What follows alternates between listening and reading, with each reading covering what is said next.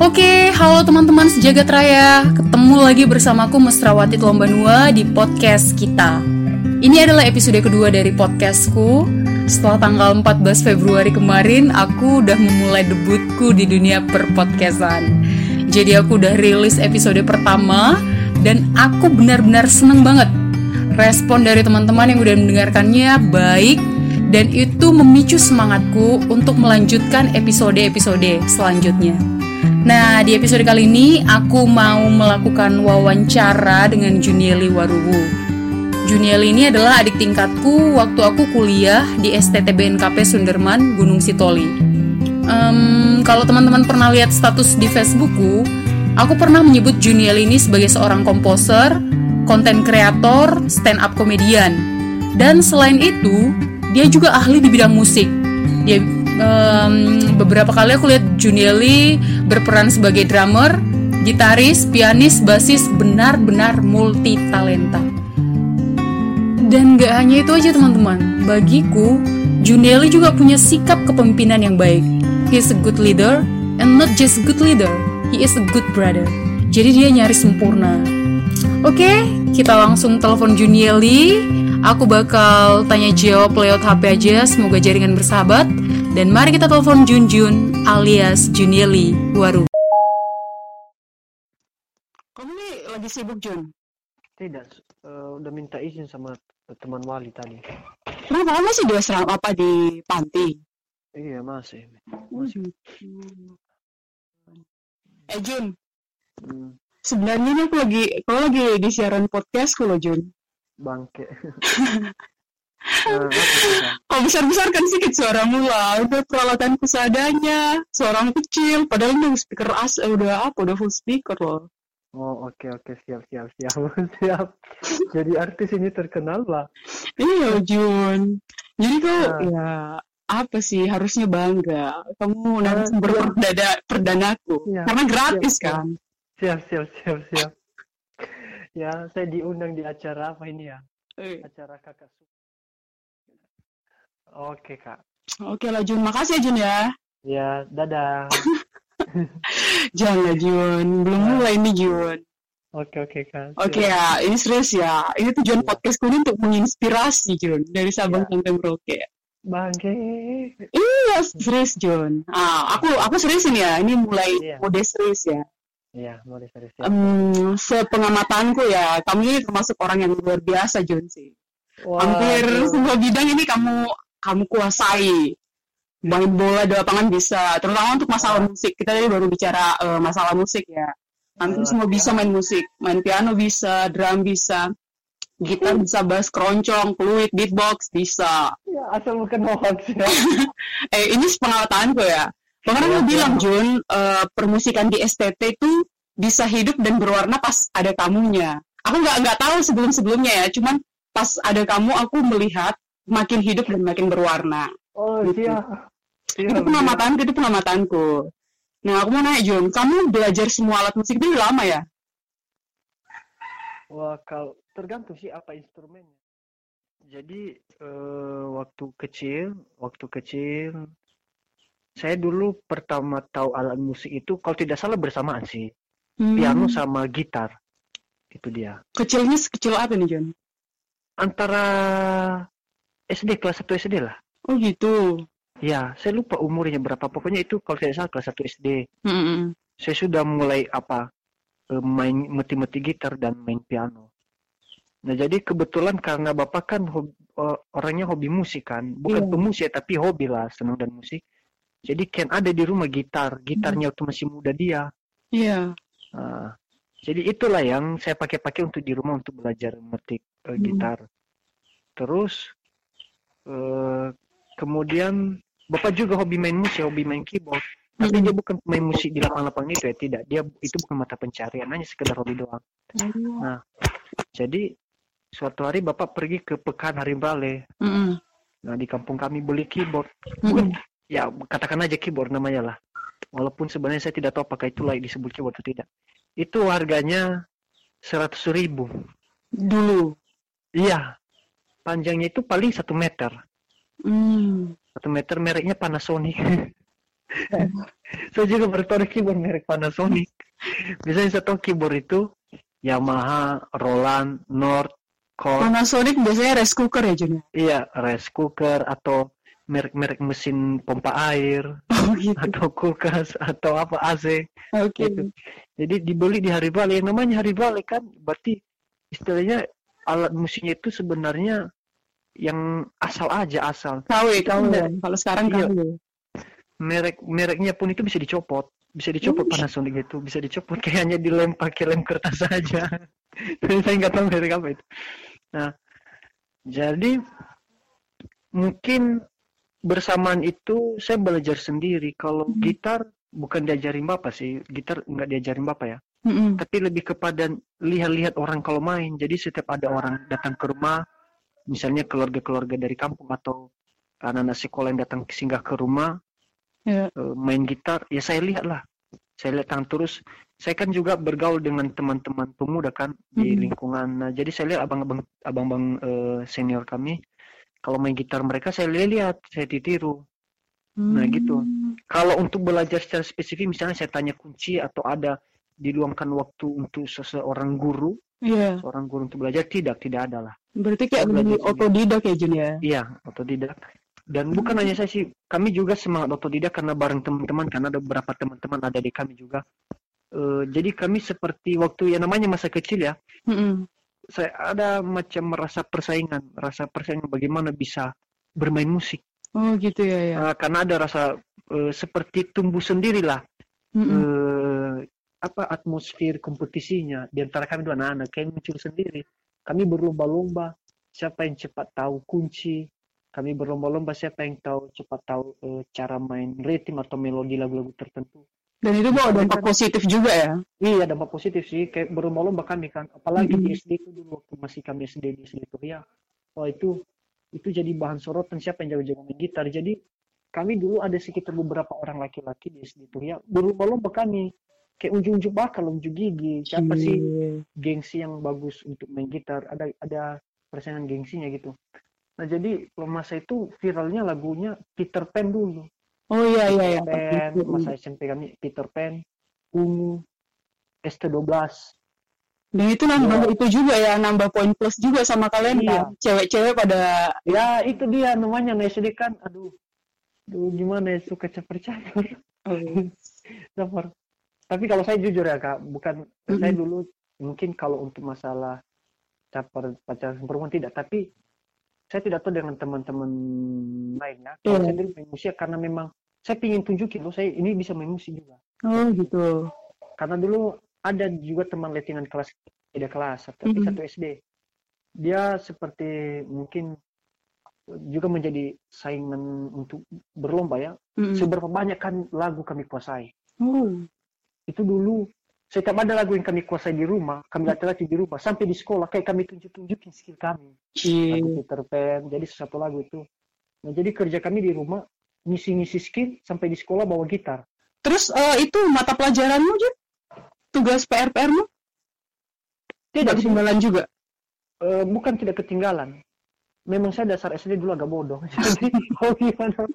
Tetap Terus itu berarti itu ya unjuk skill tapi ketinggalan agak eh, agak lalai juga. ya, bukan bukan karena lalai sih sebenarnya. Ya karena memang ya namanya anak SD saya tidak tahu ya tidak semua anak sih. Tapi kalau saya waktu SD kan Hmm. tidak terlalu terlalu tertarik dengan yang namanya akademik. Oh iya iya. Saya suka ya hal-hal yang praktek. Misalnya dulu saya suka belajar seni kok. Saya suka Hmm, mata gitu. pelajaran seni dulu. Ada Dan beberapa olahraga. bidang mata pelajaran lah yang jadi favorit itu. Ya, yang paling favorit dulu waktu SD adalah seni budaya dan olahraga.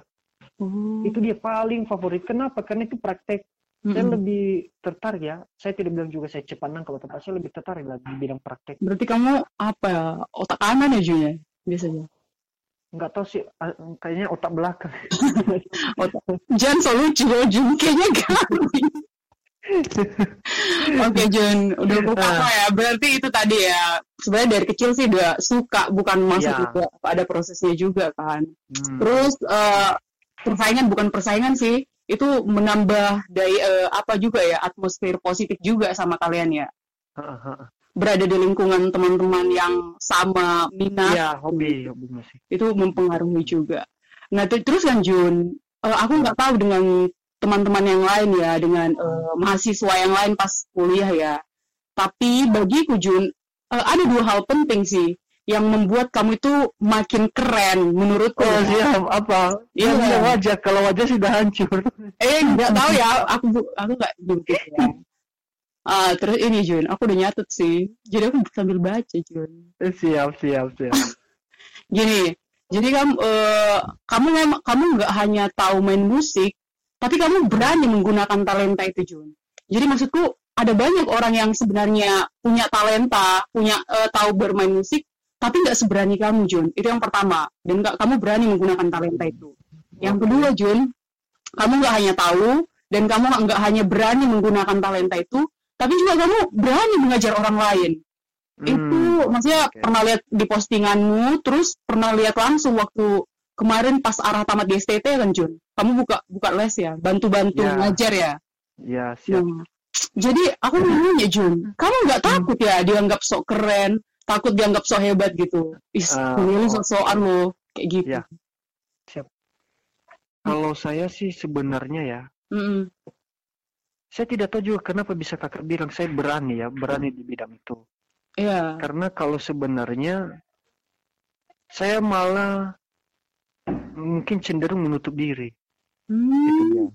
Saya cenderung menutup diri. Misalnya kalau saya baru datang di se- eh, suatu wilayah, suatu lingkungan, suatu persekutuan atau suatu tempat, Iya. misalnya mungkin Tuhan kasih kasih saya bakat bisa bermain musik ya, Iya. saya tidak akan gila-gilaan pamer. Bahkan saya kalau bisa pun saya sembunyikan.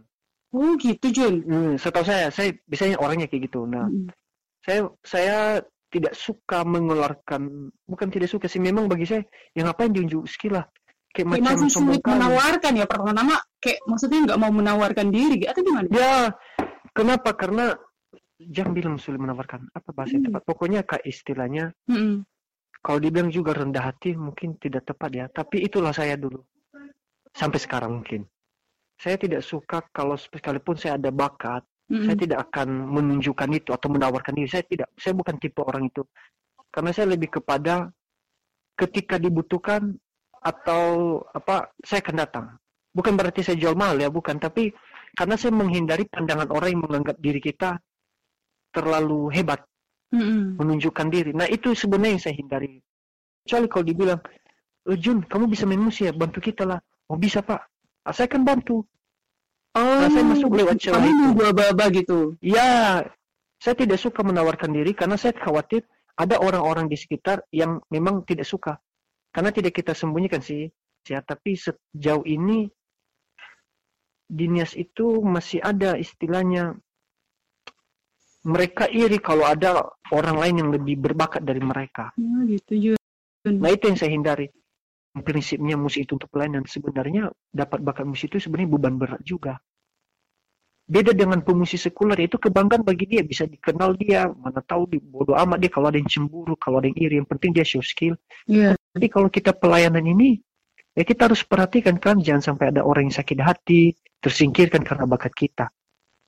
Berarti mesti Nah. bijak-bijak juga ya Jun ya. Iya mesti bijak-bijak jadi Lah Jun, jadi kalau misalnya kamu ditempatkan dalam satu gereja kan, kamu tadi bilang kamu agak menutup diri ya, ya nggak mau juga ngasih tahu bahwa aku bisa Ya. main musik. Nah misalkan dalam satu gereja itu mereka sama sekali eh, nggak tahu kalau kamu itu memang berbakat main musik, tapi di satu sisi mereka membutuhkan seorang yang Ya. bisa membantu mereka untuk dalam pelayanan. Lah kamu nggak ditawari, terus kalau contohnya di- nggak ditawarinya sampai udah mau selesai, padahal mereka sebenarnya butuh, kamu gimana? nah jadi itu dia kak Mm. cara masuk sekarang harus kita per- perbaiki. Oh, Nah, cara masuknya itu itu yang saya tapi berarti aku- kamu sebenarnya terbeban untuk berpartisipasi juga. ya terbeban sekalipun. Malah saya selalu berpikir bagaimana di jemaat itu bisa maju. Iya, iya, iya. Saya kalaupun ada orang yang istilahnya menjadi batu sandungan dalam jemaat itu, misalnya ada seorang pemusik nih, hanya salah satunya di pemusik tunggal di kampung itu, Mm-mm. dan dia terlalu terlalu sombong, seakan orang majelis mesti tunduk kepada dia baru dia mau melayani. Ah, saya akan patahkan, putuskan rantai seperti itu. Mm-mm. saya suka menantang hal seperti itu caranya adalah saya latih regenerasi di bawahnya biar dia tahu rasa bahwa dia bukan hanya satu-satunya yang dianggap eh, segalanya jadi kan dengan ada regenerasi di bawah yang jago main musik lah dia tidak dibutuhkan lagi dong nah saya lebih suka seperti itu kalau saya saya benci dengan orang-orang yang menganggap diri terlalu seperti kunci jawaban di jemaat. Nah, saya tidak suka itu. Iya, yeah, kunci jawaban. Kunci jawaban pelayanan. Jadi seakan bergantung pada dia. Seperti disembah-sembah dia kalau lagi sibuk mm -hmm. dia melayani. Aduh, kalau ada orang seperti itu, tidak dia dia ada bakat dan musik tapi tidak mau dia tidak memakainya untuk pelayanan, dia lebih memakai untuk harga dirinya. Waduh, saya akan putuskan rantai itu. Caranya saya latih ada di pemuda mereka di bawah. Biar ada di pemudanya main musik biar dia ya udah terpa terparkir terus dia nggak dipakai. Kan itu yang sudah saya lakukan dan itu kenapa dia benci dengan saya. Kalau istilahnya perang bergerilya ya Jun ya. Ya karena cara cara menghancurkan rantai itu adalah bukan dengan melawan dia tapi siapkan generasi yang di bawahnya yang pemusik yang jago hmm. jadi ketika ada orang lain yang jago main musik dari dia ter, ter, itu akan otomatis jemaat tidak bergantung pada dia lagi dong. Iya, iya. Karena ada orang lain yang bisa main musik. musik. Nah, sembari kita latih pemudanya, kita latih juga attitude anak-anak itu, et, eh, apa, attitude-nya, karakternya. Begini loh dia main musik.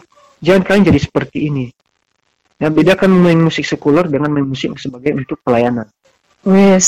Nah, itu dia. Jangan jangan juga nanti kita latih ternyata bibitnya sama juga dengan abang-abangnya itu. Iya, iya, iya, betul. Nah, Jadi double ya. Nah, jadi sekali lagi kuncinya adalah cara masuk kita. Mm-hmm.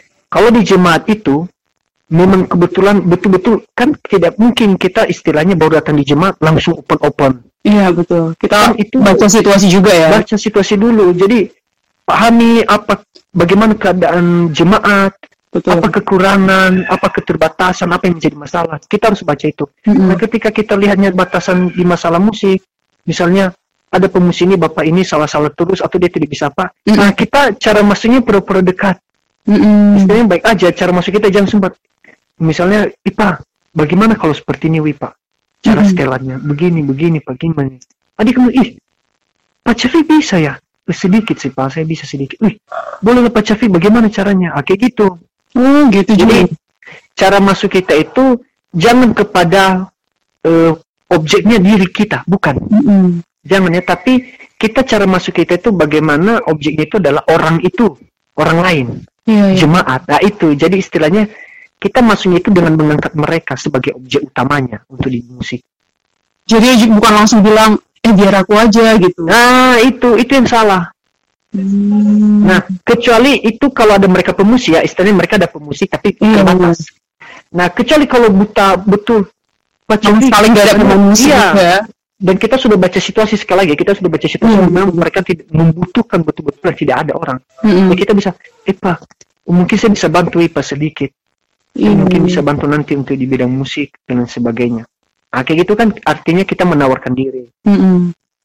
Nah seperti itulah yang penting kuncinya bagi saya adalah cara masuk iya gitu Jun tapi kalau contohnya untuk terbeban memberikan apa menggunakan talenta untuk menolong orang lain sebenarnya ada ya tapi uh, baca-baca situasi iya. juga gitu. Kalau terbeban ada, ada, ada itu. Nah, ada ada peristiwa itu kemarin pas saya di Lahewa Timur. Mm -hmm. Nah itu di Lahewa Timur asli ya katakan nol. Nolnya adalah tidak ada alat musik. Yang di Lawu apa? Lawu Waga. Oh iya, Lawu Waga. Ya. Nah jadi saya terdorong akhirnya saya bawa keyboard dari rumah. Saya bawa keyboard dari rumah, mm -hmm. saya latih mereka. Ya saya bersyukur ya akhirnya ada enam orang yang bisa sekitar lima atau enam orang yang bisa bawa buku Zinuna. Hmm, setelah nah. setelah kamu selesai dari situ ya Jun ya? Iya, iya. Terus mereka beli keyboard jadi? Iya, mereka semakin semangat. Padahal jujur, hmm. uh, duh, itu sebenarnya jemaat itu sangat membutuhkan lah, membutuhkan bantuan. Hmm. Uh, kursi aja sudah pada ya sebagian rusak semua tahu plafonnya waduh udah nggak layak lagi lah kalau hujan itu tembus ya. jadi betul-betul membutuhkan jadi saya bilang yang setidaknya saya bisa bantu mereka di bidang musik dan ternyata ketika uh, mereka istilahnya karena berkembang baik eh, para yang dilatih itu kan. Hmm. jemaat ada dorong untuk belajar musik mereka langsung beli loh Begitu. Lu- padahal jujur eh, saya terbuka aja ya mungkin persembahan satu seminggu itu 100 sampai 200 ribu. Hmm. Hanya Tapi setelah melihat perubahan, akhirnya mereka mendorong diri mereka sendiri ya Jun ya. iya. Mereka beli keyboard harga 3 juta setengah. Saya yang belanjakan sini Tuhan orang ini dari nol Yes. maaf ya uang untuk istilahnya uang ya untuk persembahan untuk guru jemaat aja yang 100 antara 100 atau 300 per bulan itu tidak bisa dilunasi. Boleh Jun. tapi mereka mau beli keyboard 3 juta setengah. Karena itu itu bukan karena eh, sepihak ya tapi langsung apa istilahnya satu satu paham jemaat majelis setuju langsung. Mereka senang dan mereka beli itu. Dan saya saya saya ti- tidak lupa ya kata-kata Pak Guru Jemaat itu itu yang bikin saya bangga sih sampai sekarang sebenarnya kebanggaan pribadi adalah kata mereka saya adalah cafik eh, pertama yang melayani di Lawawaga mungkin pernah ada fikar tapi fikarnya fikar untuk distrik atau resor eh, kalau Hmm. namanya sekarang Iya, Jadi jarang ya. jarang melayani ke mereka Mm-mm. karena di resor Iya. Nah, saya adalah cafik atau fikir pertama mereka bilang. Dan hal yang tidak mereka lupakan adalah saya lah yang membawa musik pertama kali di jemaat itu. Yes, di sejarah sejarah gereja ini. Iya, itu yang bikin saya bangga sampai Pak guru jemaat dia nangis kemarin waktu dia cerita dia bilang waktu saya pamit dia bilang waktu di rumah dia cerita di tentang keluarga semua kan sudah kumpul semua keluarga dan beberapa jemaat katanya eh, dalam bahasa daerah sih sebenarnya dia bilang, Hmm. tapi saya terjemahkan bahasa Indonesia aja dia bilang "Eh, Pak Cafik mau gimana pun nanti hebatnya gereja ini ke depan Mm-mm. tapi setiap kali kami mendengar suara musik kamulah yang akan kami ingat Yes. karena kamu yang membawanya ke sini. Itu Pak Guru Jemaat bilang sambil nangis dan itu memang saya bangga pribadi ya Tuhan. Terima kasih. keren keren. Eh, ya, itu yang bikin saya bangga ya. Iya. Sampai saya, saya bilang, oh saya seperti Soekarno Hatta ya. saya dikenal jadi Syafiq pertama dan eh, kalau Soekarno presiden pertama. Nah, Hmm. itulah. Mereka bilang seperti itu setiap keyboard ini dibunyikan Junili mau bagaimanapun. Terbayang agak memilihnya. Iya, artinya saya berbicara bangganya dalam sejarah ya itu. Iya iya. Pak Guru Jemaat bilang mau gimana pun gereja ini berkembang nanti sama anak cucu kami Pak Cafi udah maju gedungnya maju alam musinya tapi kamu tidak akan kami lupakan karena kamu yang pertama bawa di sini Wis. nah itu itu sih kebanggaan pribadi ya Hmm. nah, jangan dibilang ya nanti saya khawatir ya ini dibilang bagian dari pencitraan konsumsi pribadi aja Eh enggak, ini enggak konsumsi pribadi Jun. Ini bakal aku share ke grup-grup yang agak lebih besar. Termasuk mungkin apa? Alumni STK. ya saya nggak dibully sih Ngapain dibully? Kita kan berkelari ya Jun. wow mantap siap siap siap Iya, kita harus memajukan dunia perpodcastan, dunia permusikan. Ya Hmm. melalui dunia digital ya Iya, kapan lagi kalau nggak sekarang kan? ya Janganlah jadi pemain yang gagap eh, teknologi gitu.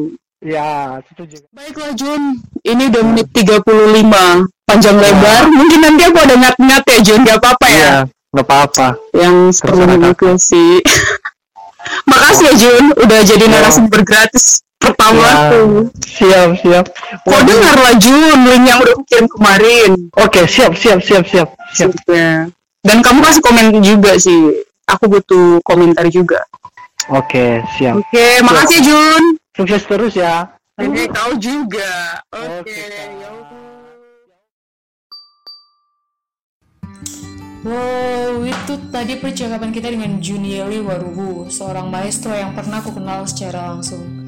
Di satu sisi, mendapat talenta adalah suatu kebanggaan, tapi kalau nggak hati-hati, dia justru dapat menjadi petaka. Oleh karena kita butuh hikmat, butuh hikmat untuk dapat menggunakannya dengan baik, butuh hikmat untuk dapat menolong orang lain melalui talenta kita. Kalaupun kita nanti terlihat keren, dapat pujian dari apa yang kita kita lakukan, itu adalah bonus. Tugas kita sekarang adalah menggunakan talenta yang telah diberikan Tuhan kepada kita untuk membawa perubahan di sekeliling kita. Barang siapa setia dengan perkara-perkara kecil, maka baginya akan diberikan perkara-perkara besar. Thank you udah mendengarkan episode ini sampai selesai. Semoga menjadi berkat bagi kalian yang mendengarkan. And stay tune on podcast kita. Podcast yang rencananya akan membahas tentang kita-kita semua. Bye-bye.